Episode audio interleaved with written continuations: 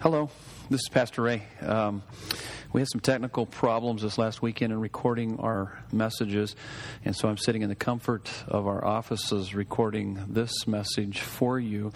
Our current teaching series is How It Changes Everything, and if you have your Bibles, you can turn to Acts chapter 8. We're going to be looking at verses 1 through 25, and the title of this particular study is Unstoppable Fire. I need to tell you a little bit of a, a story that happened uh, just this last week. Uh, I was sitting in my, my study. My, uh, my office is over at my home, and uh, as I was sitting there, I could smell something burning. And as I approached the kitchen, I went to the kitchen, I saw a lot of smoke coming from the kitchen, and I went into the kitchen, and the under the cabinet toaster oven was on fire. Apparently, my wife was trying to multitask, talk on the phone, and toast some toast there in that toaster oven, and it was flaming big time. And uh, so I opened it up, and of course, I should have known better as an ex firefighter with Phoenix. Uh, I decided to try to blow it out, and all I did was make it the flame bigger as it began to lick up onto the cabinets. And so I stopped doing that. I was able to grab a hold of, uh, with some utensils, grab a hold of the, the source of the fire and take it outside and, and get rid of it. And so I thanked my wife for almost burning down our house and also giving me a great uh, sermon illustration to kick off our study this weekend. And so, uh, my question is Have you ever tried to put a fire out, and the harder you worked, the more it spread? Um, God's love is an unstoppable fire, and the harder people try to stomp it out, the more it spreads. And that's kind of a thesis statement of Acts chapter 8. Persecution breaks out against the church, and the harder people try to stop them from proclaiming the name of Jesus, this amazing love that He has shown them and He shows us, all it does is spread it throughout the world. Um, a couple verses I wanted to start off with is kind of our intro, and then we'll pray, and then we'll dive into our text is Song of Solomon, chapter 8, verses 6 through 7. This is what it says It, and it's kind of a metaphor for God's love for us, our love for God. It, God's love, burns like a blazing fire, like a mighty flame. Many waters cannot quench it, rivers cannot sweep it away. If one were to give all the wealth of one's house for love, it would be utterly scorned. I, I thought those verses fit perfectly with this idea of God's love being an unstoppable fire. When, when you have the love of God, nothing compares. When you have the love of God, nothing competes with His love. When you have the love of God, nothing completes you like His extravagant love. We love Him because he first loved us, not the other way around. If you try to do it the other way around, it becomes very religious, uh, like you're trying to earn his love. You don't need to earn his love. He pours his extravagant love into us, and we respond to his extravagant love by loving him extravagantly. In fact, when, when you have experienced his extravagant love, you can't help but love him extravagantly. I mean, and it's one thing to know God loves you. It's altogether another thing to experience His love. And uh, for instance, it's, it's one thing to know that honey is sweet, but it's altogether another thing to have that sweetness on your tongue. And so, my heart, my prayer as we work through this study, that indeed you would not just know about God's love, that you would experience His love, and it would be like that unstoppable fire within your heart and so let me begin by praying, and, and then we'll read our text, and then we will unpack uh, this text. There are uh, three things we're going to be looking at God's plan for spreading His love, God's process for spreading His love, and then God's purpose for spreading His love. I think it's all right here in this text, uh, Acts chapter 8, verses 1 through 25. Let me begin with prayer, and then we'll dive into our text. Father in heaven, how great is your love that you have, have lavished upon us, that through the death of your Son, our Savior, that we would we should be called your children. And that is what we are. May we be rooted and established in your love today through the study of the very words from your mouth. Give us the ability to comprehend the breadth, the length, the height, the depth of your love, not just intellectually, but existentially know your love. Though it is too great to understand fully, we know that. So, so let us know your love and experience your love so that we will be made complete with all the fullness of life and power that comes from you so that we can more fully know your plan, your process, and purpose for spreading the unstoppable fire of your love throughout this world. We pray these things in Jesus' name. Amen. Amen. Let me begin by reading uh, Acts chapter 8. We're going to work through verses 1 through 25. I'm going to comment briefly as we work through this text and then, then we will work on the notes with these three big statements that I just mentioned. So let me begin reading Acts chapter 8, verse 1. And Saul approved of his execution, talking about Stephen. We talked about that the previous week. Stephen's execution. Uh, Stephen was murdered. And so, and there arose on that day a great persecution against the church in Jerusalem. And they were all scattered throughout the regions of Judea and Samaria, except the apostles. Devout men buried Stephen and made great lamentation over him. But Saul was ravaging the church and entering house after house. He dragged off men and women and committed them to prison. Now, those who were scattered went about preaching the word. Now, this is very amazing. Here's people that are under heavy persecution, and they're being scattered throughout the region, throughout the land. And what would you think that they would be doing? Kind of hunkering down, trying to hide out, trying to help people, get people to help them in some way? No. They are going about preaching the word. What does that mean that they were preaching the word? Well, verse 5 tells us Philip went down to the city of Samaria and proclaimed proclaimed to them the Christ. So we could say that preaching the word is proclaiming Christ. Anytime you study the scripture, uh, you need to be reminded of this that uh, the study of God's Word is not. Uh, a bunch of lessons in morality or Aesop's fables of the morals of these stories or whatever you might make it, like it's some sort of how to manual. It's, it's really a book about Jesus. And first and foremost, it should take us to Jesus and help us to see more clearly the beauty and the glory of who Jesus is and what he has done for us. And so, in the preaching of the word, they are proclaiming the beauty and the glory of Christ. Verse 6 And the crowds with one accord paid attention to what was being said by Philip when they heard him and saw the signs that he did. For unclean spirits crying out with a loud voice came out of many who had them and many who were paralyzed or lame were healed. So there was much joy in that city. Verse 9. But there was a man named Simon who had previously practiced magic in the city and amazed the people of Samaria, saying that he himself was somebody great. And I want you to take note of the detail that Luke puts in here as how fascinated and how captivated these people were with this guy by the name of Simon, who, who has some sort of magic, practiced magic, and attracted the attention of the people. Verse 10 they all paid attention to him from the least to the greatest, saying, This man is the power of God that is called great.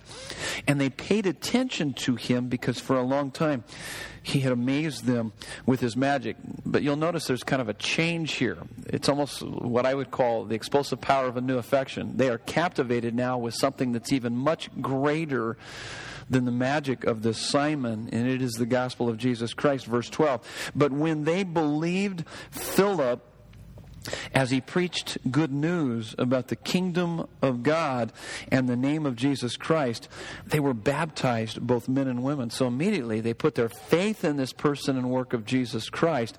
And of course, the first thing you want to do when you make a confession of faith is to make that public through water baptism. And it even says in verse 13, even Simon himself believed, and after being baptized, he continued with Philip, and seeing signs and great miracles performed, he was amazed. So, I mean, there's so many things that clamor for our attention in our society today, and we have so many people that, that pursue and are captivated by many things in creation. But when you encounter the Creator, when you encounter the Lord Jesus Christ, uh, you begin to see that His beauty, His glory, who He is, His love and power exceeds any other love and power in this world. And that's what happened to these folks. And so in verse 14, now when the apostles at Jerusalem heard that Samaria had received the word of God, they sent to them Peter and John, who came down and prayed for them that they might receive the Holy Spirit, for they had not yet for he had not yet fallen on any of them, but they had only been baptized in the name of the Lord Jesus. Then they laid their hands on them and they received the Holy Spirit. They're very similar to that of Acts chapter 2 when the Holy Spirit came upon the people. Uh, some call this the, the second experience. All we know is that when the Holy Spirit, when you are filled with the Holy Spirit, when the Holy Spirit is working in our life, there will be this intensified uh, fervency and love and passion for the Lord Jesus Christ. Verse 18. Now, when Simon saw that the Spirit was given through the laying on of the apostles' hands, he offered them money, saying, Give me this power also, so that anyone on whom I lay my hands may receive the Holy Spirit. Now, notice Peter's response here, verse 20. But Peter said to him, May your silver perish with you, because you thought you could obtain the gift of God with money.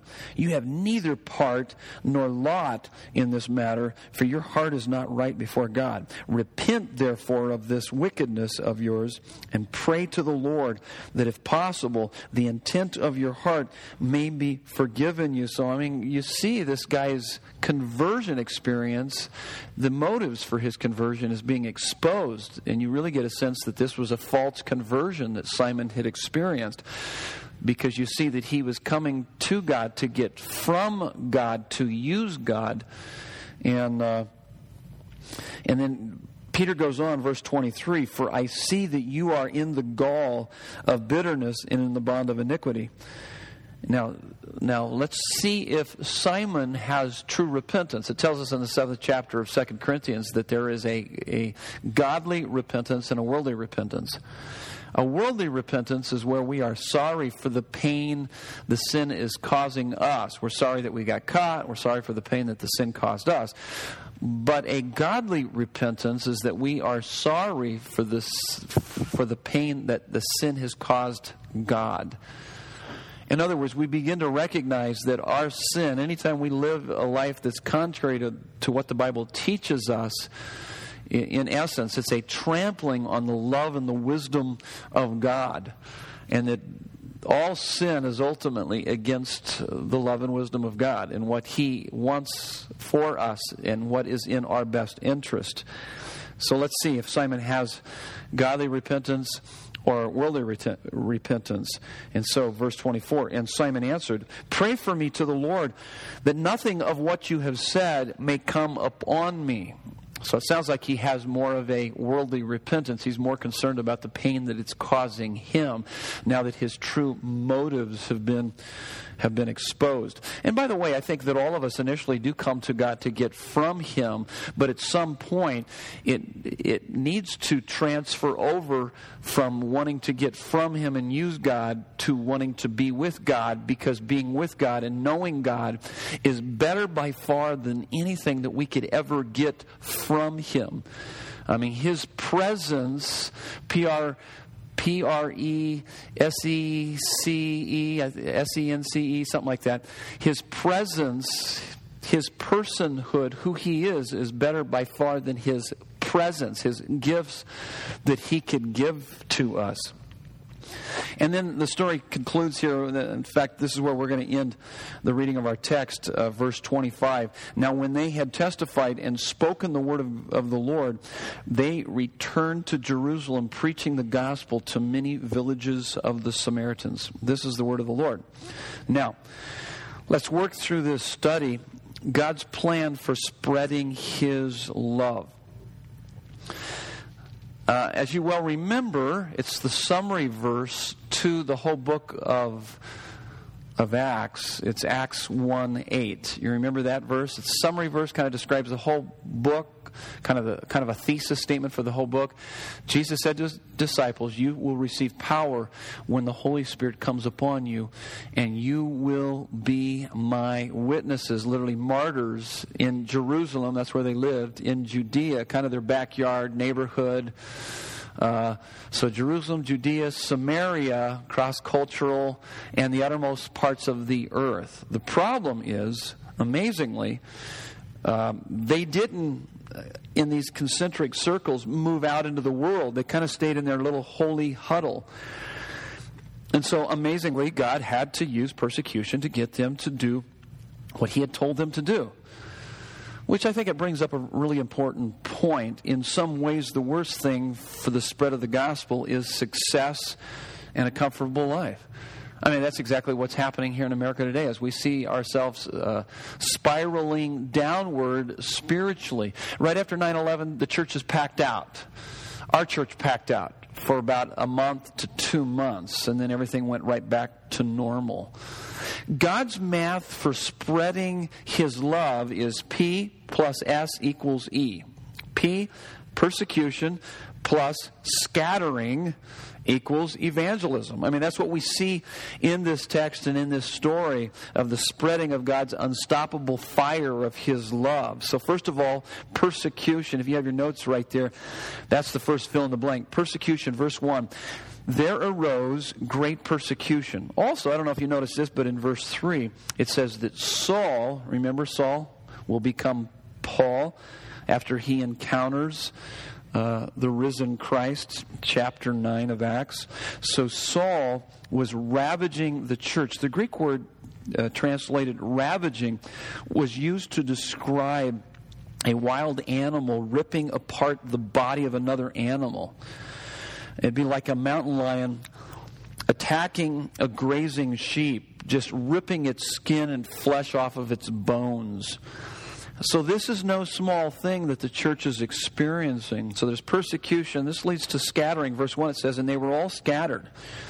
But you'll notice also that in verse 2 that we read, why would Luke insert this, verse 2, great lamentation over him, that is Stephen? I think that's critical. I think it's important because, and this is what I love about Christianity Christianity is never a denial of reality but it's an it's an embracing of, of a bigger reality in the in the smaller reality. Yeah, life is difficult, life is tough, but the reality of God being for us and not against us is much bigger than that. So the Bible does say that we need to recognize, yeah, there are difficult times in our lives. We need to grieve those losses as these guys are grieving the loss of Stephen. And yet it tells us in 1 Thessalonians 4:13, we grieve but not like the world without hope. And so, nowhere in the Bible does it say that we are to deny reality or try to escape from reality or anesthetize ourselves from reality, but we, we acknowledge you know our circumstances and the things that are happening to us but in the midst of that we have hope because there's a greater reality, and that is Christ and who He is and how much He loves us. And then so it goes from persecution, scattering to evangelism. Verse 4 those who were scattered went about preaching the word. It just totally amazes me.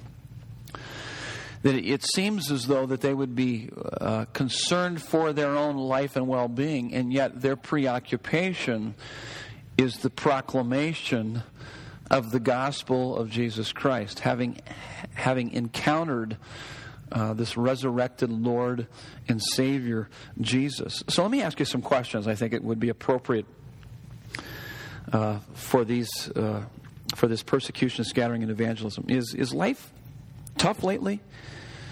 People, things, circumstances, kind of hammering you, working you over. Maybe you're even receiving a, a measure of of persecution are you feeling a little scattered as a result of uh, the topsy turning of things in your life? Things are kind of being stirred up, and so it creates a scattering within you. Have you been fired from your job, transferred to a different city, moved to a new school or a new neighborhood? Well, let me ask you this why would God do this? Why would He do this? Here's why I believe that He allows these things to happen, and we see this in the first century church is it's because he loves you and the people he has surrounded you with too much to let spiritual passivity to take hold. God is more concerned with your holiness and your wholeness than your happiness. He's more concerned with your character than your comfort. And um, let me give you just a couple of illustrations. We live in a society today that we are really big about comfort and happiness and all these things. And uh, and even as parents, the, the average American parent uh, tends to uh, want the happiness of their child and the comfort of their child uh, more than anything. And, uh, and quite frankly, I mean, I mean, that's crazy when you think about it. Um, and in fact, it seems as though American parents uh, work hard to provide the very thing that is probably the worst for their child, and that is an easy life. And yet, you need to know that you have a daddy in heaven who won't allow that to take place. Uh, Hebrews chapter 12 makes that very clear. And uh, he loves you way too much.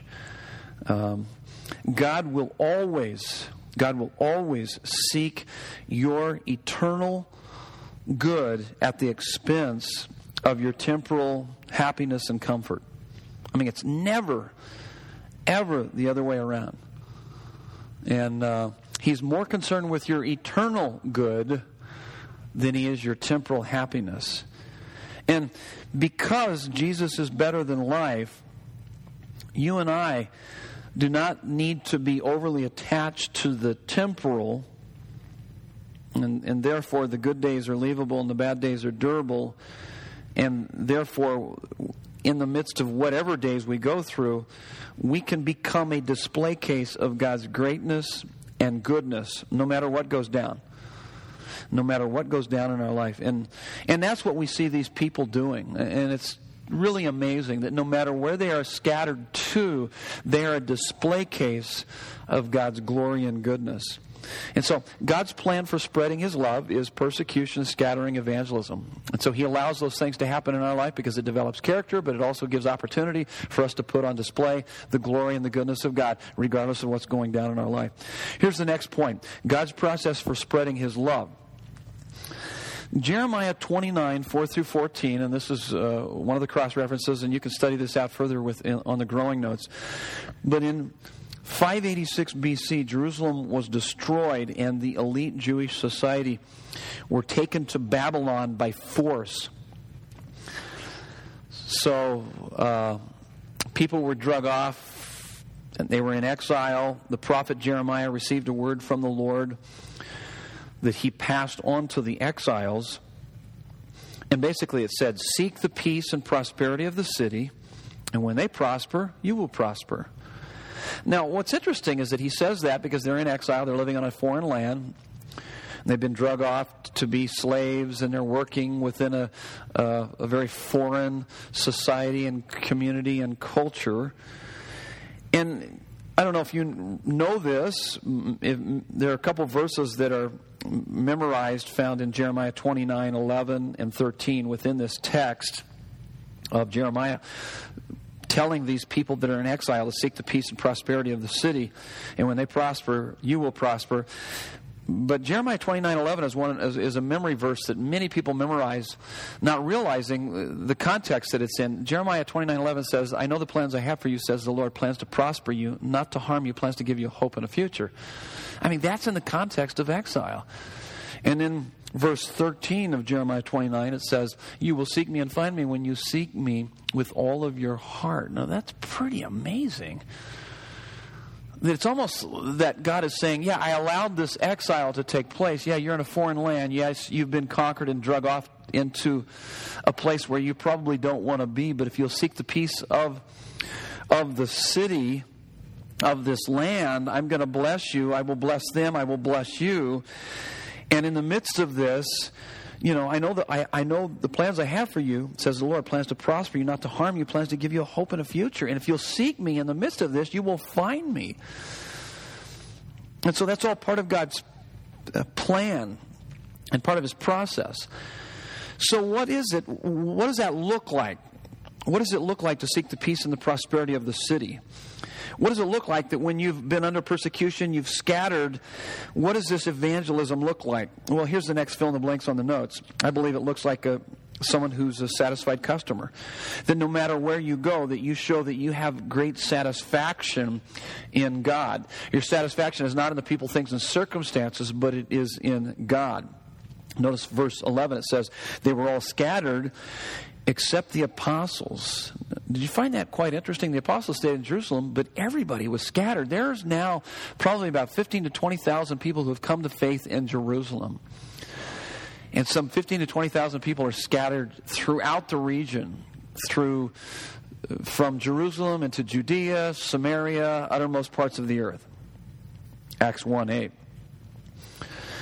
And uh, and so let me ask you this question Who has the greater influence? The paid professional, which would be me, which would be the apostles, or the satisfied customers, which would be uh, you, which would be all of these people who have confer- converted to Christianity that are now scattered?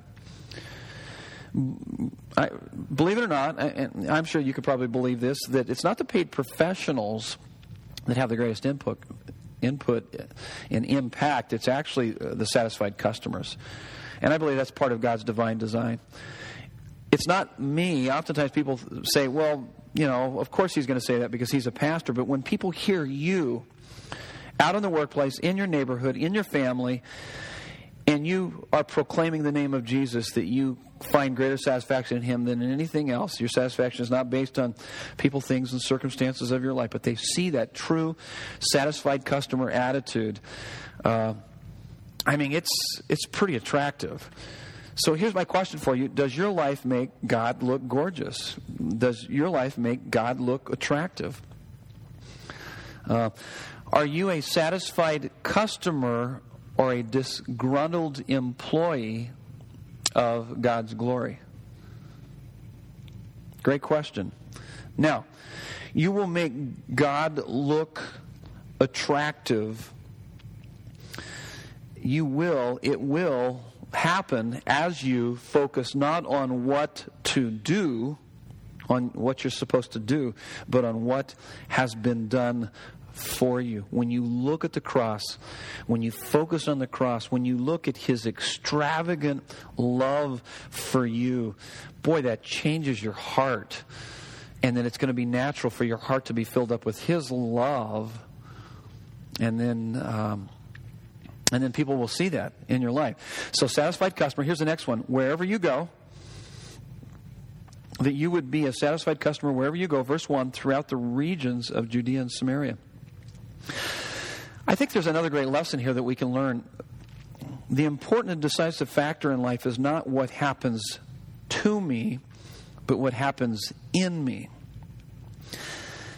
How a person mentally evaluates an event determines how he feels about that event and how he will behave in response to that event.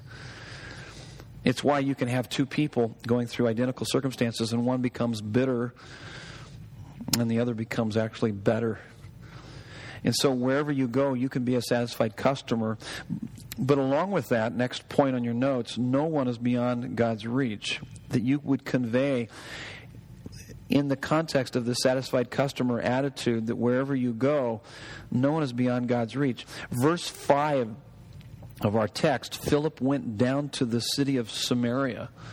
That's pretty astonishing because the Jews rejected the Samaritans as an unclean, heretical, mixed race of people. They were lost, they were hopeless. And. Uh, and yet, that's not how Philip sees it because he's encountered the grace of God. By the way, um, I think that uh, something that's real important for us to understand is, uh, and I, I, think this kind of goes along with this. I think this is this would be a little bit like uh, think Israelis and Hezbollah in Lebanon. That's kind of the the cross cultural kind of ministry that Philip is doing here. Or how about Protestants and Catholics in Northern Ireland? Or how about black slaves and white masters in Confederate South? Or liberals and conservatives in American politics? If you lose hope for anybody or have contempt for anybody, then you have forgotten that you are a sinner saved by grace. And, and so, this whole idea of uh, seeking the peace and the prosperity of the city, um, and this whole idea of evangelism, it's satisfied customer wherever you go, no one is beyond God's reach, and then you do this by show and tell, deed and word. Everything you need to know about evangelism you learned in kindergarten. Show and tell. I talked about that a few weeks back. Verse 6 of our text they heard him, that is Philip, and saw the signs he did. And so, um, show them what a friend they have in you. That's what Philip was doing, so that you can tell them what a friend they have in Jesus. Here's what's amazing about the gospel in Christ, we have all the love we need. Therefore, we can love even our enemies and not need anything in return. Uh, besides that, there is only one power that exists on this planet that conquers sin, heals wounds, ultimately changes the world one life at a time, and that is the gospel of Jesus Christ. And so here we go satisfied customers, wherever you go, no one is beyond God's reach, show and tell, deed and word. And then here's the last one under this heading of God's process for spreading his love. Bring joy, bring joy to the city. And then I added, uh, bring joy to your home, your church, your job, your neighborhood. Verse 8, it says, So there was much joy in the city. So here's another great question for you Does your presence bring joy to your home, to your job, to your neighborhood, to your church? And I guess that would that needs to be followed up with another question. Are you a consumer or a contributor of joy through radical generosity, positive attitude, trustworthy character, and a ministry of mercy and hospitality within your circle of touch? God never calls you radically in to Him for blessing, which is unbelievably amazing, without sending you radically out to be a blessing. God blesses us to be a blessing. And, and, and you see that throughout Scripture. It's pretty amazing. Um, and. Uh, I like what uh, Tim Keller has to say in Gospel in Life. Uh, he says, Jesus, Isaiah, James, John, and Paul all saw ministry of mercy. Uh, in, in essence, bringing joy to your home, job, neighborhood, church, doing all that we just said here. Satisfied customer wherever you go, no one is beyond God's reach. Show and tell the gospel, and then bringing joy to the city. So, Jesus, Isaiah, James, John, Paul all saw ministry as a way to judge between true and false Christianity. A merely religious person who believes God will favor him because of his morality and respectability will ordinarily have contempt for the outcast. Hey, I worked hard to get where I am, and so can anyone else. That is the language of the moralist heart. But the heart that has been captivated by the love and grace of God goes something like this I am only where I am by the sheer and unmerited mercy of God. I am completely equal with all other people. See, that's the language of a Christian's heart a sensitive social conscience and a life poured out in deeds of mercy to the needy is the inevitable sign of a person who has grasped the doctrine of God's grace. Uh, when you look through Scripture, there's this uh, distinction between wicked and righteous. And wicked are always in Scripture are those who put their own economic, social, and personal needs ahead of the community. But the righteous are those who are willing to disadvantage themselves for the advantage of the community. And uh, and so, really, that's that's what we're seeing here that as these people are being scattered, they are proclaiming the gospel of Jesus Christ in word and deed, and they're showing that they are indeed satisfied customers, bringing joy to the city. Let me get to the very last, last big idea here. So we've talked about God's plan for spreading His love, persecution, scattering, evangelism, then God's process for spreading His love, satisfied customers wherever you go. No one is beyond God's reach. Show and tell and then bringing joy to your home, job, neighborhood, church, city. But now to God's purpose for spreading his love. Kind of the big why question. Let me read to you 1 John 4 7 through 19. Um, let me find it here. 1 John.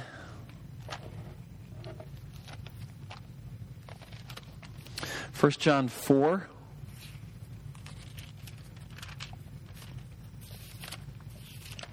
Maybe you can turn there also. 1 John 4, starting at verse 7, all the way to verse 19. These are amazing verses about God's love. I'll just comment briefly as we work through it. Beloved, let us love one another, for love is from God. Whoever loves has been born of God and knows God. Anyone who does not love does not know God because God is love. In this, the love of God was made manifest among us, that God sent his only Son into the world so that we might live through him. In this is love, not that we have loved God, but that He loved us and sent His Son to be the propitiation for our sins. The word propitiation means that the wrath of God that was meant for us because of our sins and rebellion against a holy, righteous God was placed upon Jesus, upon the cross. Amazing verse. And so He says in verse 11, Beloved, if God so loved us, I mean, if you understand the extent of this sacrificial love, we also ought to love one another. So it's going to be a natural overflow of our lives. No one has ever seen God. If we love one another, God abides in us and his love is perfected in us. In other words, we haven't seen God. This is second generation Christians, unlike John, who's writing this, who saw God in the flesh through Jesus Christ. He's saying, hey, you haven't seen God, but you're going to see God working when we love one another. That's that's God's work as we pour as as He pours His love into our lives and it overflows our lives to one another. Verse 13. By this we know that we abide in Him, and He in us, because because He has given us His Spirit. And we have seen and testified that the Father has sent his Son to be the Savior of the world. Whoever confesses that Jesus is the Son of God, God abides in him and he in God. So when you make a confession of faith, you have the Holy Spirit that comes to live within you. You begin to be able to really experience God's love unlike ever before. And so, verse 16, so we have come to know and to believe the love that God has for us. God is love. Whoever abides in love abides in God, and God abides in him. By this is love perfected with us, so that we may have confidence for the day of judgment, because as he is, so also are we in this world. There is no fear in love, but perfect love casts out fear. For fear has to do with punishment, and whoever fears has not been perfected in love. We love because he first loved us. Those are amazing, amazing verses. So here's God's purpose for spreading his love. Why would he do this? How does he do this? The big why question really is there's no match by far to God's power and love. That's the next fill in the blank under the heading God's purpose for spreading his love. There's no match by far to God's power and love. We saw this in uh, verses 9 through through 12 and even to verse 13 in our text. Simon practiced magic and amazed the people. Verse 10, all paid attention. This man is the power of God that is called great. Verse 11, they paid attention to him because for a long time he had amazed them with his magic. So there's a lot of things that we are amazed at in our society. Athletic stars, uh, we have uh, not just athletic stars, but movie stars and rock stars, and people are amazed at what they do and how they perform. And yet, that doesn't even come close to when you are amazed by who Jesus is. Look at verse 12. But they believed Philip as he preached the good news, and they were baptized. And immediately, I mean, they give their lives to him. It says in verse 13, even Simon believed and was baptized. The gospel is historical, it's personal, it's transformational, it's, it's experiential, but, but particularly, it is irresistible.